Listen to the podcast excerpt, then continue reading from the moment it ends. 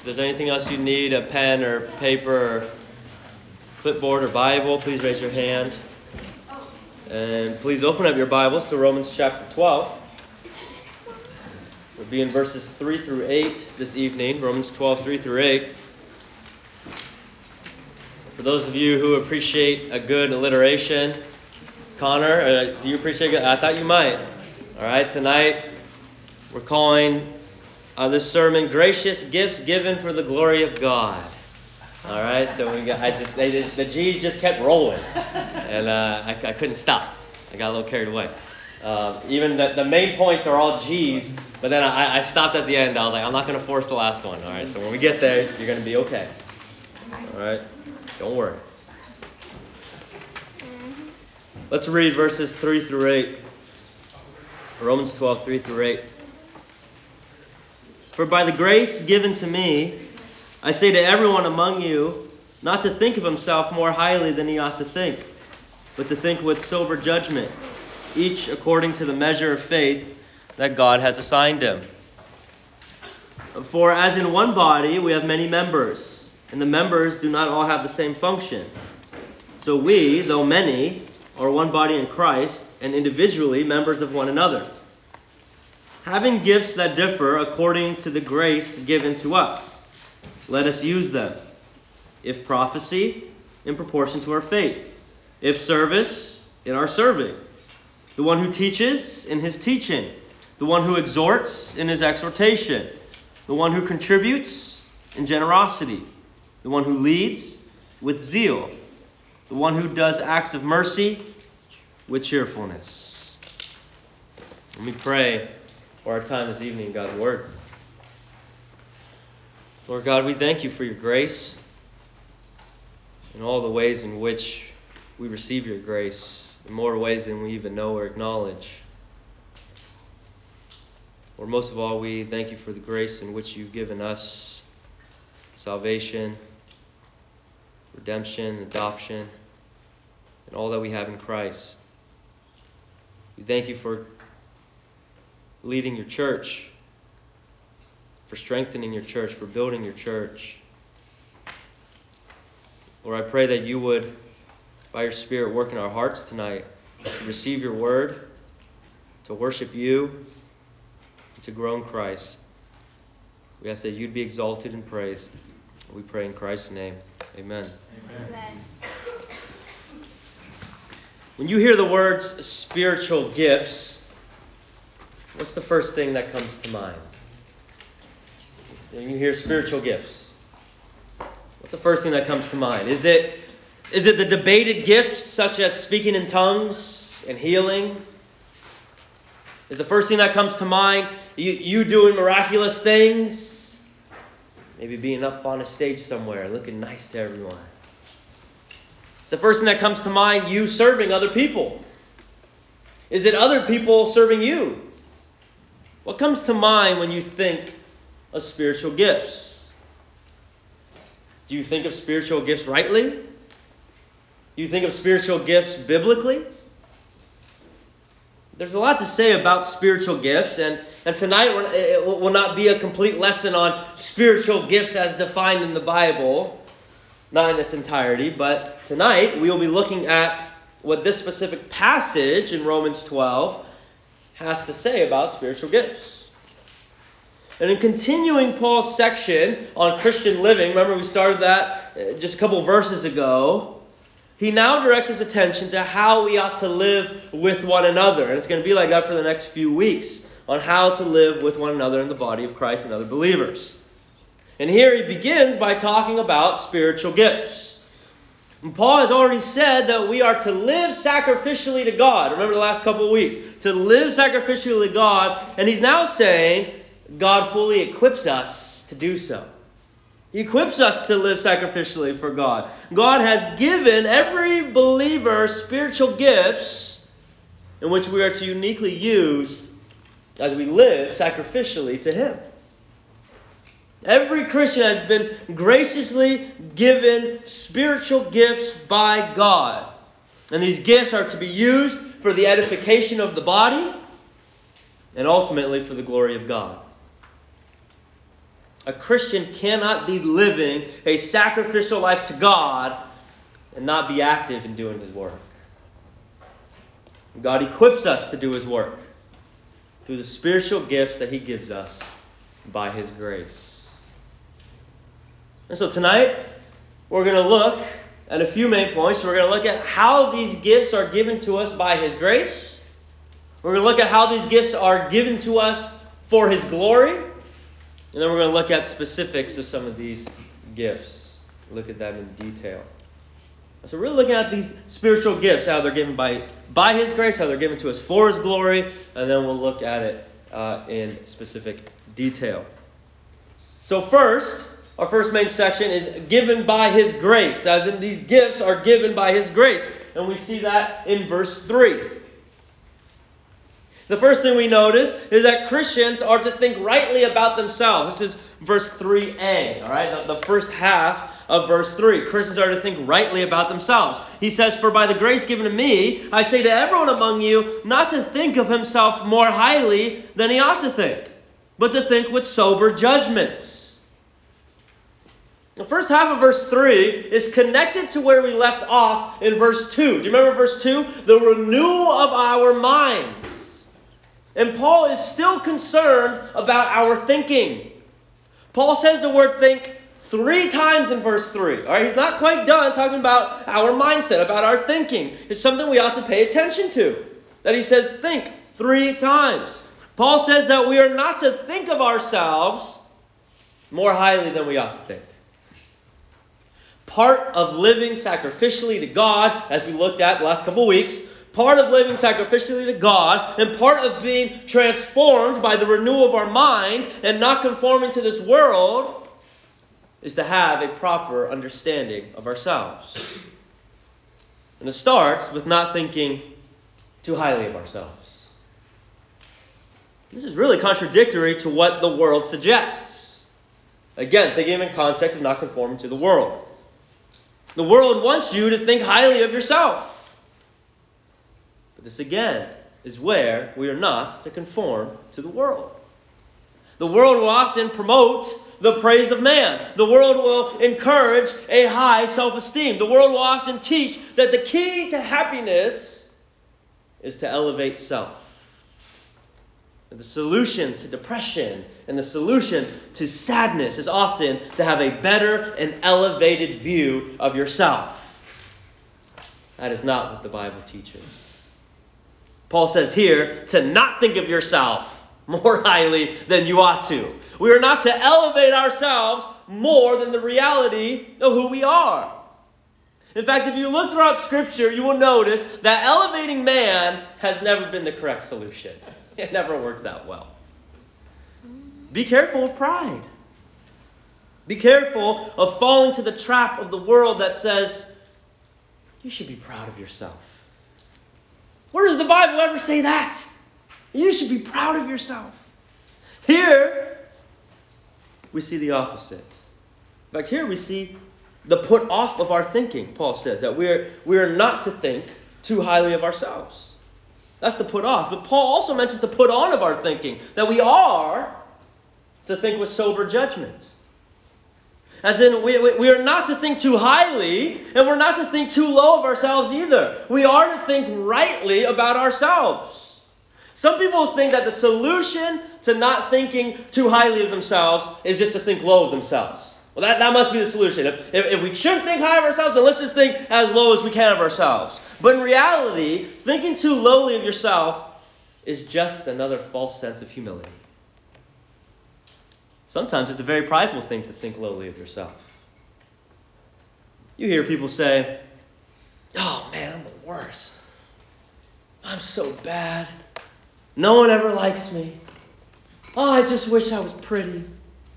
I don't say that. I hear people say that, okay. And what's going on here?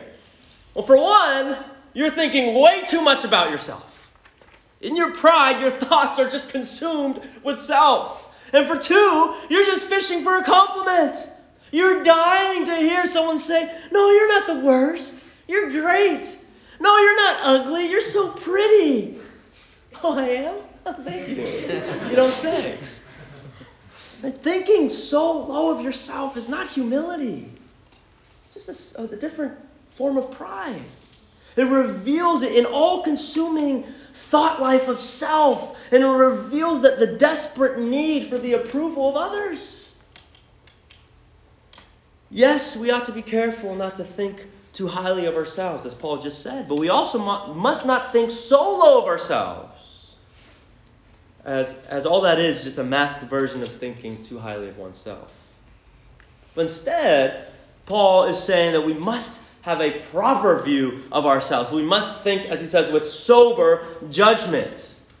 That we need to think properly and accurately as to the reality of who we are. Not too high, not too low, but with sober judgment. How should we view ourselves, Christian? What is the way in which we should view ourselves? Well, first, we must recognize and understand that in and of ourselves, we are nothing at all. That we offer nothing to God. All we have is our sin. It doesn't matter what righteous acts we have lived out, it doesn't matter what godly knowledge we possess. All of it is tainted with sin and does not earn us favor or credit or merit with God. We have no strength within ourselves to be righteous or to be right with God.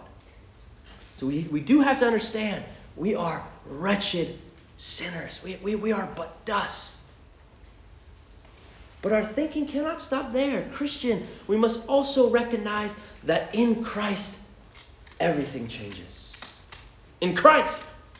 In Christ, we are seen as righteous through His work, through His blood, and through the union we have in Him. And in Christ, and by the power of the indwelling Holy Spirit, we can live for God, and we can use our gifts for God, and we can be used to build His kingdom, to honor Him, to glorify Him. You see, Christian, we're not just these, these poor, sad zombies roaming this earth. But we've been redeemed. We, we, we are new creations. We are loved by God, and we've been adopted into His family. And so we must view ourselves as such. And we must live as such. We have to have sober judgment, understand correctly. Christian, you are a hopeless, wretched sinner. That has now been redeemed, is no longer hopeless, but you've been redeemed and is infinitely loved and treasured by God. That's what you are, Christian. Do not think so highly of yourselves as if you built some strong resume for yourself. Remember, it's in Christ. And do not think so low of yourself, forgetting that God treasures you. You! And He sent His Son to die for you. Do not forget that either. And Paul is saying, in light of living sacrificially, and in light of serving the body, which is where he's headed, we must have a proper understanding of ourselves. We must put away any, any pride, any selfish, self glorifying motives that we may have. He's saying, think of yourself properly, with sober judgment. And as Paul begins this section on living with the body of Christ, as we're about to enter into this new section, he makes clear that we cannot properly serve one another if we are consumed with pride, if we think too highly of ourselves. So he's saying, put it away. Rest in the reality and the identity of who you are in Christ. And in resting in our identity in Christ, we not only put away pride, but we also have to put away self pity. Right? The, the, the high and the low. As James Boice said, he said it's a false humility that says, I don't have anything to offer to anyone. God can't use me. You're thinking way too highly of yourself if you think God can't use you. Thinking so low of yourself, it discredits, it dismisses the love that God has for you, as well as it discredits and dismisses the power God has to use a wretched sinner such as yourself. So we're to think rightly of ourselves, using sober judgment. Next, as he finishes up verse 3, we see that Christians have been created by the powerful, wise hands of God. Look at the second half of verse 3. He says, each according to the measure of faith that God has assigned. I believe that the second half of this verse, 3b, in which we're at right now, this second half segues us into the next section, which Paul begins talking more directly on spiritual gifts and serving the body. Right? This is his, his connection here. That's what Paul says in verse 3, as I just read, each according to the measure of faith that God has assigned. Now, what does Paul mean when he says measure of faith that God has assigned? Based on the context on where, where, Paul is going, I believe he's saying that God, in his great wisdom and in his great power, has bestowed on every believer the exact and proper gift that they are to use for the edification of the body. That's what he's getting at.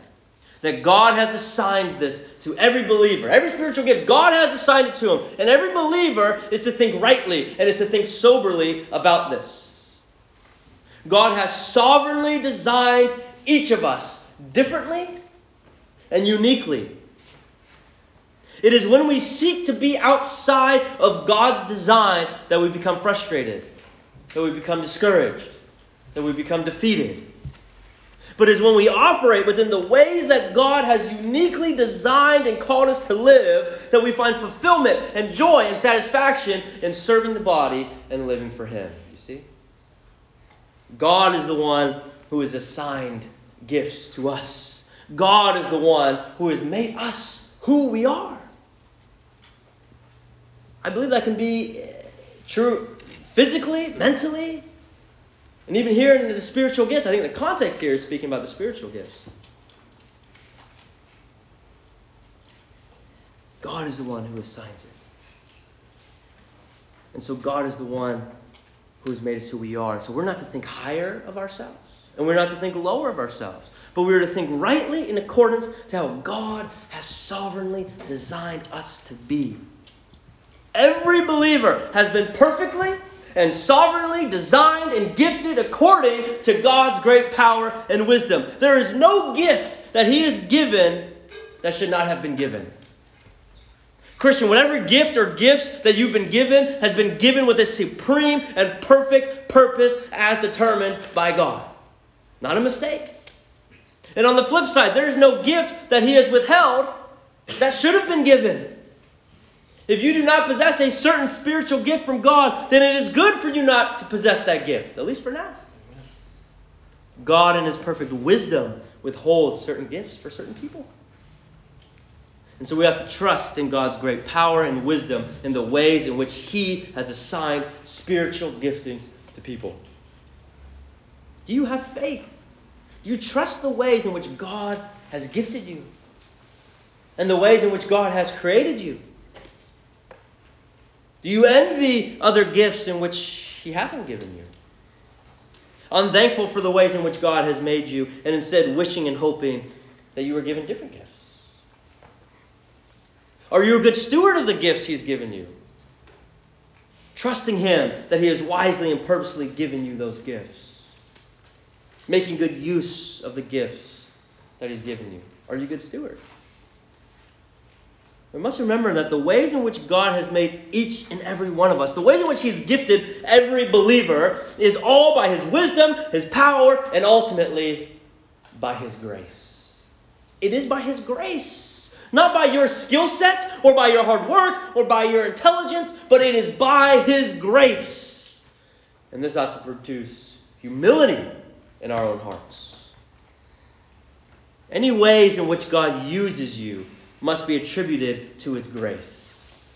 Not our own efforts, not our own strength. In fact, any ways in which God uses you is in spite of your weaknesses, your unworthiness, your uselessness, your sinfulness. It's in spite of that. And yet God still chooses to use us for his glory. God still, in his grace, uses broken vessels such as you and me to bring others to him and to bring glory to himself. This Is grace not incredible? That he would use broken vessels like us as a means of grace, as a means to proclaim His word, as a means to do His work. Thank God for His grace. So we've seen that it's been given by His grace. These gifts are given by His grace. Next, we see these gifts are given for His glory. verses 4 through 6. It's given for his glory. First, we see that Christians are different parts of the same body used for the same purpose. They're different parts of the same body used for the same purpose. Look at verses 4 and 5. For as in one body we have many members, and the members do not all have the same function. So we, though many, are one body in Christ, and individually members one of another. Paul focuses on both the unity and the diversity of the body of Christ. All right, so we're going to look at both tonight the unity and the diversity of the body of Christ. There is diversity in the body of Christ. The, the many members, they do not all have the same function, he says. Paul uses the analogy, the analogy of a human body. You guys are familiar with this, where there are many different parts to the body, all with its own unique purpose and strength. He does a very similar thing in 1 Corinthians 12. He goes more in depth there if you want to have further study. 1 Corinthians 12. Think of your own body. There are many different parts to your body, right? You guys know this. You have eyes, you have hands, you have feet, teeth, femur, armpit, calf, cheek, eyebrow, knuckles, heel, jaw, knees. All different parts and more, right? All with specific purposes. And thank God He's given us all these different body parts and more. I mean, imagine if God only gave us cheeks. Just cheeks, no eyes, no knees, no hands, no feet, just cheeks. And we're just this giant cheek flapping around. Thank God for the diverse parts of the body that He's given us, right? In the same way, thank God that He's given us a diversity in the body of Christ. There are many members, and these members have different functions. I'm so thankful to God we are not all cheeks. I'm so thankful that God has created us differently and has given us different functions in the body of Christ. There's a diversity. And there's also a unity in the body of Christ, you see. Even though there are many members, he says, there is one body. Yes, we should celebrate and we should embrace our diversity and, and, the different ways in which God has created us. Yes, but we also must remember the bigger context that we are one body. Just like our human bodies. The armpit cannot go rogue and think he's his own body, his own being. No, he's part of the body at large. And the same with Christians. While we are diverse, we have unity as one body in Christ. He said it so clearly in verse 5. Listen. So we, though many, are one body in Christ, and individually members one of another. It's so clear. Therefore, there ought to be unity amongst believers as we are part of one body and as we have one head, Christ. In our diversity and in our unity, we must understand that God has given us specific gifts with specific purposes to both edify the body and to bring glory to Himself. Every believer in Christ has a spiritual gift. From the youngest to the oldest, from the newest to the most mature, every Christian has the Holy Spirit indwelling inside them. Remember Romans chapter 8 and God has blessed them with a spiritual gift or gifts. And so every believer ought to use the gift in which God has graciously given to them for the furtherance of his kingdom, for the edification of the body, and for the glory of God. Every believer. Are you in Christ? Are you a Christian? You answer yes, then I ask you, are you using your spiritual gifts for the furtherance of his kingdom, for the edification of the body, and for the glory of God. If you are a Christian, you are a member. You are part of the body of Christ. And every part of the body has a created and intentional purpose and function. If you are not functioning as you should, the rest of the body will suffer because of it. If, if the eyebrows decided to not be eyebrows anymore, our eyes would be less protected. I think. I'm not a doctor, okay? But I believe they are used so things don't fall and drip into your eyes. And maybe they're used as a sunshade. I think I maybe, right?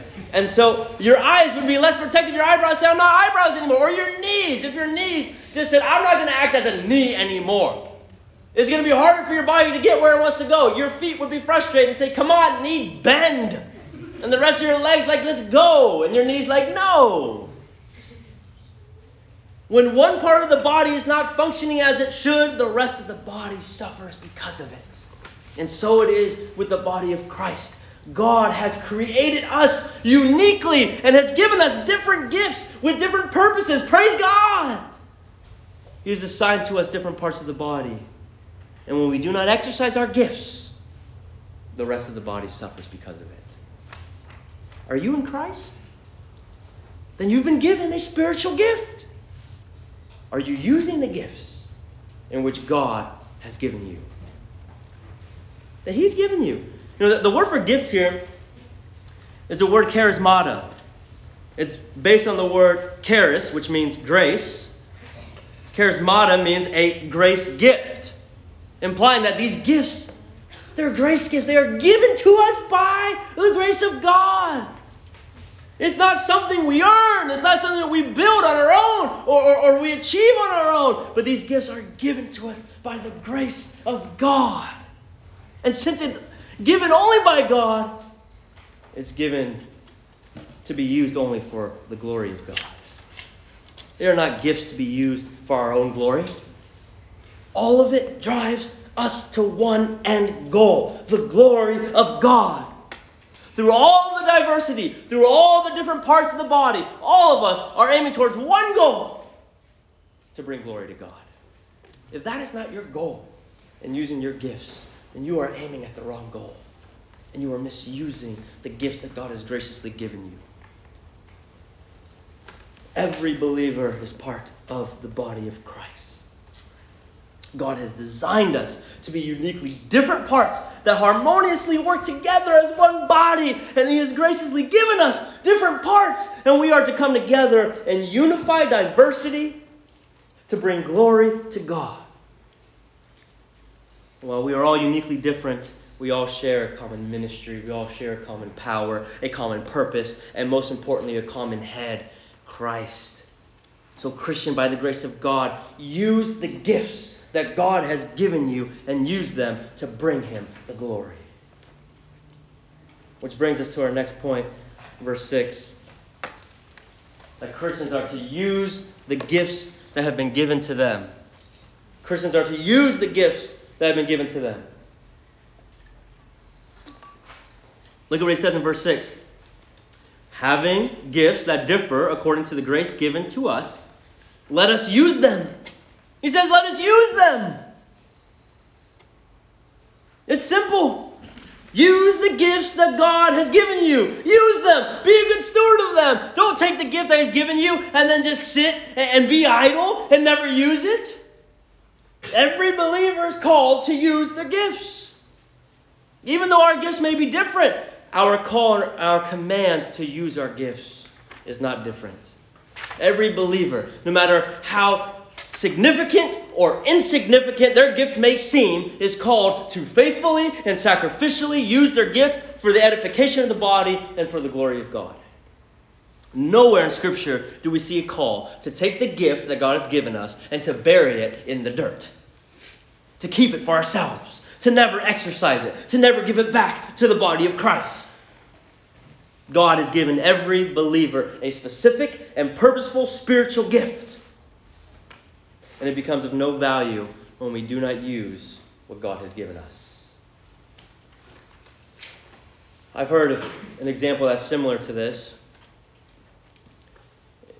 Imagine someone living out in this, this secluded cottage by themselves off in the distance, and they just make the most beautiful and precise and perfect guitars in the world. Let's say the best wood, the best, just handcrafted. It doesn't come. There's, it is the perfect guitar. And in their house, let's say they have hundreds of these guitars, and they just keep making them and making them.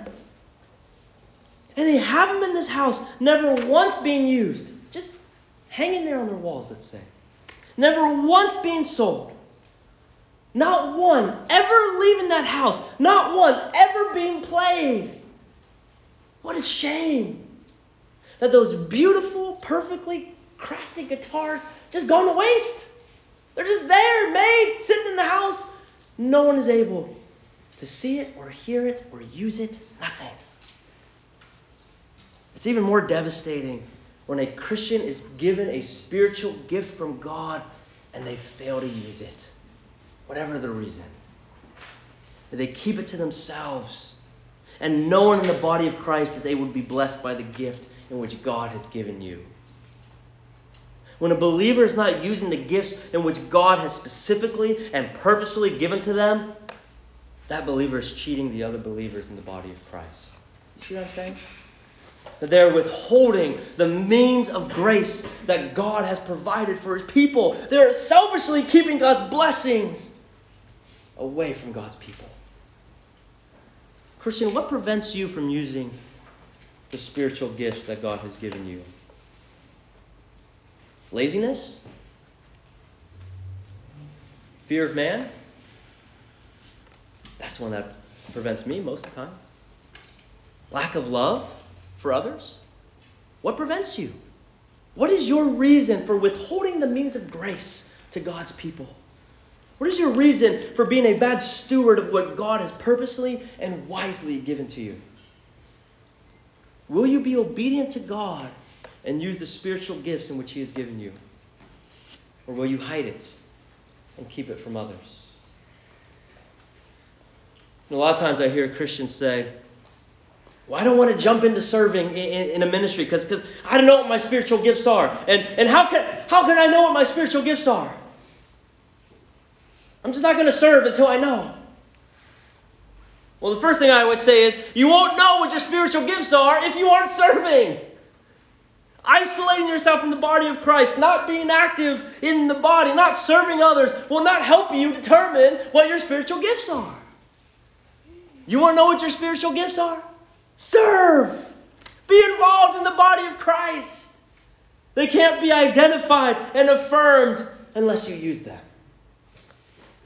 I believe that the believer, filled with the Holy Spirit, serving God in humility and sincerity, over time will be made apparent what their spiritual gifts are by their own passions, by opportunity, by the affirmations of others, and by the way in which God uses it to bless others in the body of Christ. So serve. Serve.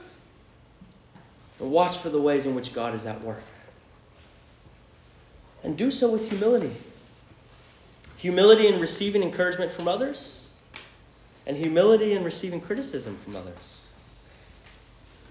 But, Christian, I urge you do the work of the Lord. No matter how big or how small it may seem to you or to others, use the gifts that God has bestowed upon you. All right, last section. I'm trying to see if we have time.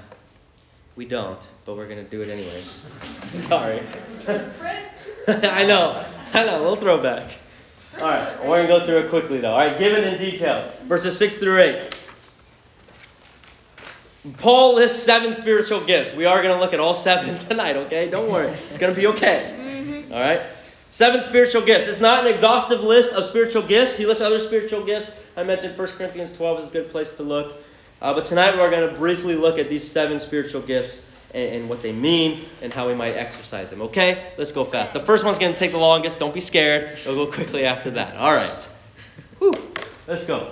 Number one prophecy. Prophecy. When Paul mentions the gift of prophecy, what's he talking about? People are interested. Does it mean to predict the future? Does it mean to be a fortune teller? Are those fortune tellers with the crystal balls, or do they have the gift of prophecy? No, they don't, just for the record. The word for prophecy, propheteia, means to speak forth or to proclaim. In its more literal sense, it means one who stood in front of another person and spoke for him. The gift of prophecy is that of being God's spokesman, speaking God's word in order to instruct, to admonish, to rebuke, to correct, to warn, to comfort, to challenge, to encourage. This is what the prophets of God did in the Old Testament. This is what the prophets of God did in the early New Testament. They spoke of God's word to his people. To prophesy is to tell of God's word, to speak forth the word of God. Now we must be careful of those who say, I have the gift of prophecy and I have a word from God for you. It's very popular today. I've had many people do that for me. I've had many people give me their word from God. They will say things like, God told me you're going to be successful. They've told me, God, God told me that He's going to do great things with you, Luke. And so on and so forth, and they say these things. Now, did God actually tell them these things? Did God tell them to tell me that I'm going to be successful? They claim so. I'll give a quick example. I was talking to this guy at the gym. This was a while back.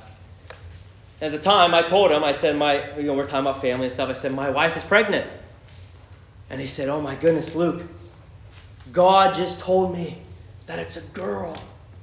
And that, and that, that you're going to be snuggling with her and, and you're going to hold her tight and you're going to be so happy. Oh, Luke, I'm so happy for you. And I said, okay. and it was less than a week later that my wife miscarried.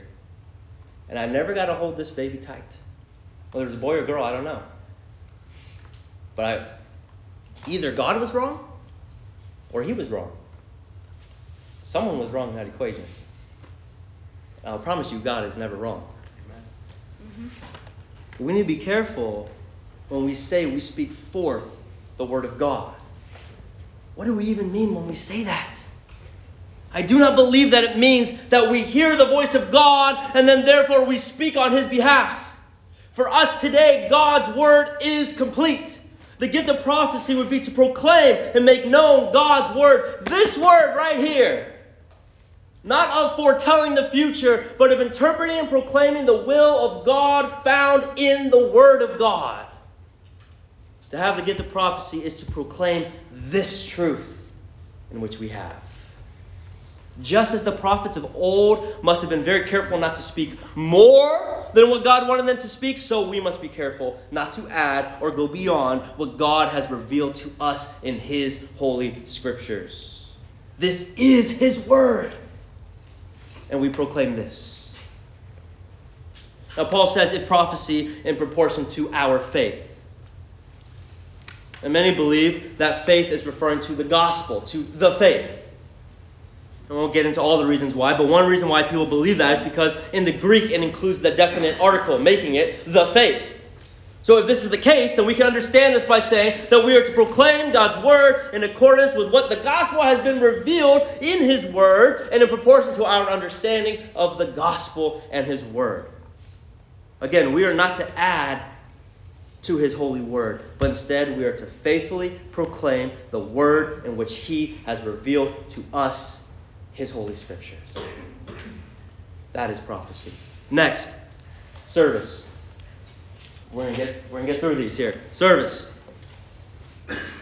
This is a, a very general term for serving. In fact, the original word is the same word where we get the word deacon, like the office of the deacon. This is serving those in need and helping others in practical ways. That, that you see someone in need and you're able to help them. You don't turn the other way assuming someone else is going to be the one to help them. But instead, you, you are the one who moves towards them in love and compassion to help serve those in need. And we look at the example of Christ, right, who came to serve, not to be served. And while every Christian is called to follow that example, the one with this spiritual gift has a natural bent, a draw towards service, and they are blessed by the service, and others are blessed by them too. You see those who are just constantly serving and serving and serving, who, who are looking to fill the needs of others, right? Where can you serve today that you're not currently serving? Where are the needs in which you can step in, you can serve for the sake of others? Might you have the gift of service in which you need to fill those needs and step in and serve? Next is the gift of teaching to get the teaching. Now, this is similar to prophecy, but there is a difference. The one who has the gift of teaching is to teach the Word of God, similar to that of the gift of prophecy. But here we see the difference between one publicly proclaiming and the other having the ability to explain properly the Word of God. Now, I think the one who has the gift of prophecy likely also has the gift of teaching, but not necessarily the other way around. The Christian with this gift is able to sit down with someone and clearly explain the Word of God in a way in which is understandable and makes sense. They have a gift for teaching the Word of God. I'll say this if, if you know anything about Jesus in the gospel, Christian, if you know anything about Jesus in the gospel, you should teach it to others. As much or as little as you know, teach it. Teach it to those younger than you. Teach it to those older than you. What do you know about Jesus? What do you know about the gospel? What do you know about the Word of God? Teach it. Teach it to others. Next, we see the gift of exhortation. You can see it there on the bottom. Exhortation. This gift is the gift to, to advise, to, to encourage, to warn, to strengthen others. Whereas prophecy and, and, teaching proclaim and, and explain God's word, exhortation challenges believers to obey and to follow God's words. And it can be used in the negative sense or the positive sense. Some may need to be exhorted to turn from bad behavior. That's negative sense. That you see a brother or a sister living in sin. You may be called to exhort them, to bring them back on the right path of obedience to God. This is not just telling people that they're wrong, but it's doing it in a way that is gentle and loving while also being firm and true. And some may need to be encouraged to continue and maintain good behavior. That's the positive side. Exhortation is not always negative, but it can be positive. That you may see a brother or sister serving the Lord, sacrificially living for the Lord, and God may want to use you and your gift of exhortation to encourage them to continue to do so. We need encouragement. Because living for the Lord in a dark and sinful world, it's tiring. It can be discouraging. And we need brothers and sisters to encourage us to keep fighting the good fight, to continue to run the race. Thank God for the brothers and sisters who have the gift of exhortation. Next, we see the gift of giving. Or in ESV, it says the one who contributes. The word for giving here, it's an intensified word for giving, actually. The, the typical word for giving is didomai, but the word, this word is metadidomai. It's, it's like a Pokemon that evolved. It, it, it adds the meaning of, of uh, the, the, the metadidomai adds the meaning of, of giving that of what is your own. The, the, the gift of giving is that of someone who, who sacrificially gives of himself whether it be their own resources or their own money or their own belongings, whether it be their own time, whether it be their own energy. It is an overwhelming giving to others, even at the cost and the expense of self. And Paul says that the one who gives, gives in generosity or, or gives liberally. It is a heartfelt, sincere giving of themselves, who, who give so generously, so liberally, that it's not dependent on what they receive back.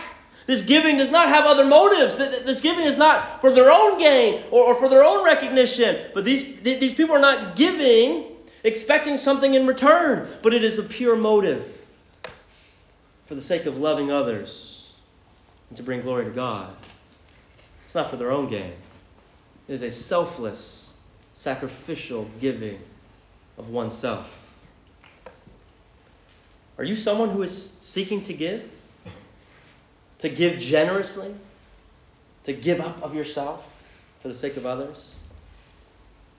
Next, we see the gift of leadership. We see the gift of leadership.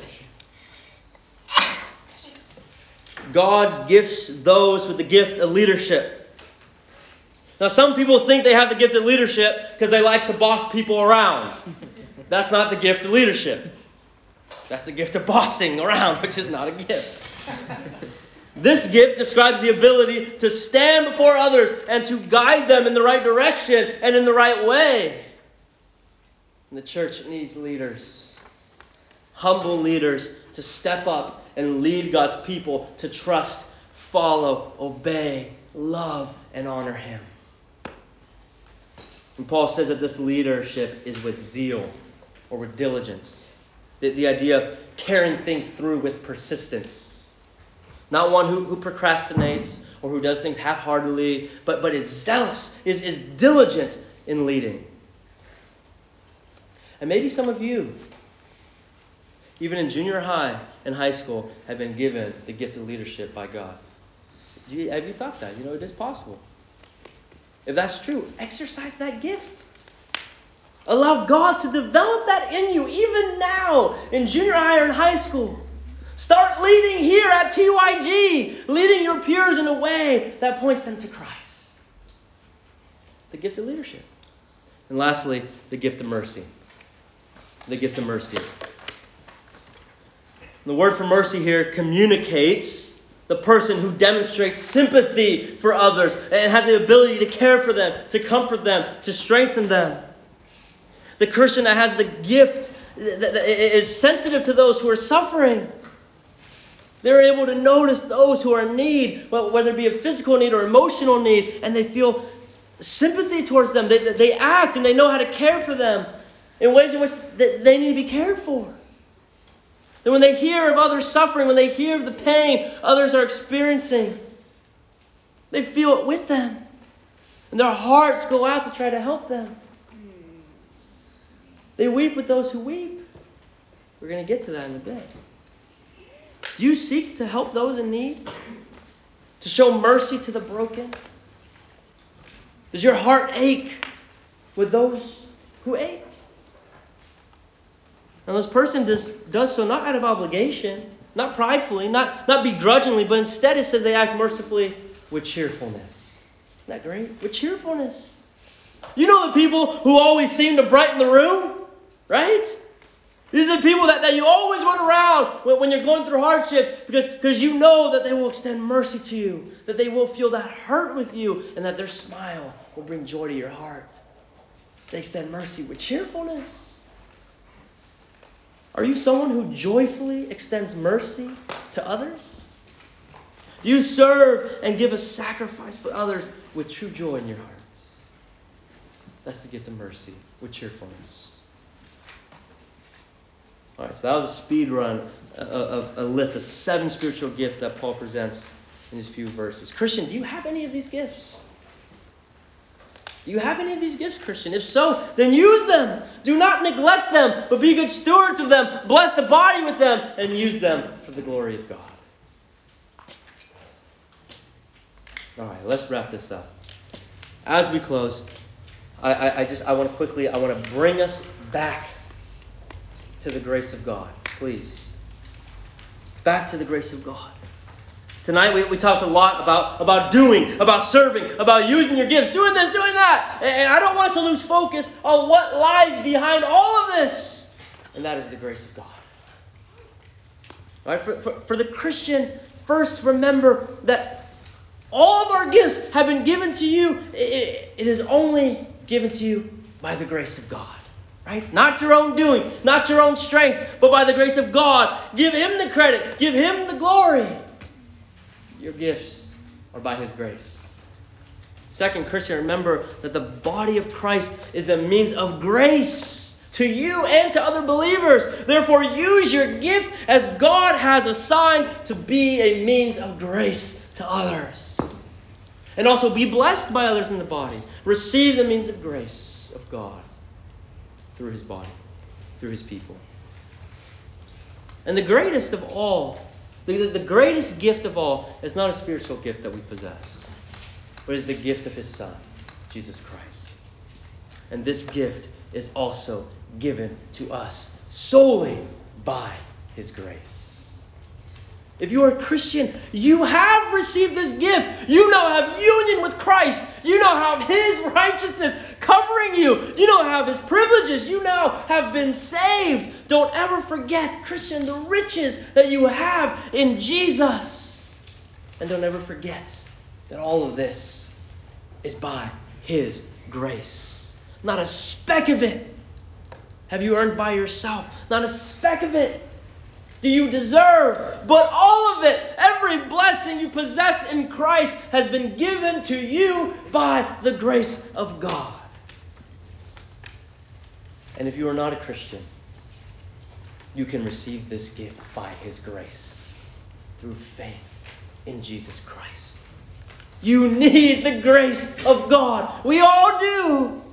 Do not rest on your efforts or on your works or on your good life or on your knowledge or on anything else, but rest on the grace of God. That is our only plea. God, give me your grace. Have faith in Him and His works and not your own. Thank God for His grace. Let His grace produce in us a life that glorifies Him.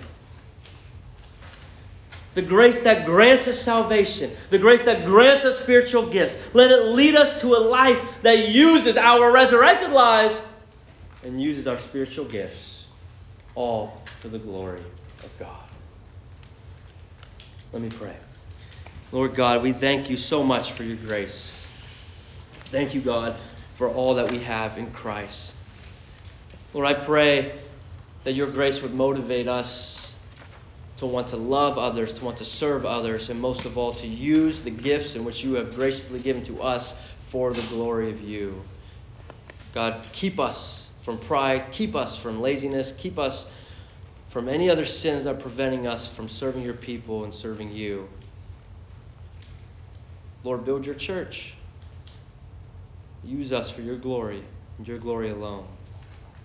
Lord, for those in here who do not belong to you, I pray that your grace would meet them and you would save them. Lord, it is your glory and praise that we seek, not our own. We praise you, we exalt you, for you are worthy of our lives. I pray your Spirit would continue to work in us. Help us even this time as we discuss these things, that you be glorified. In Christ's name, amen.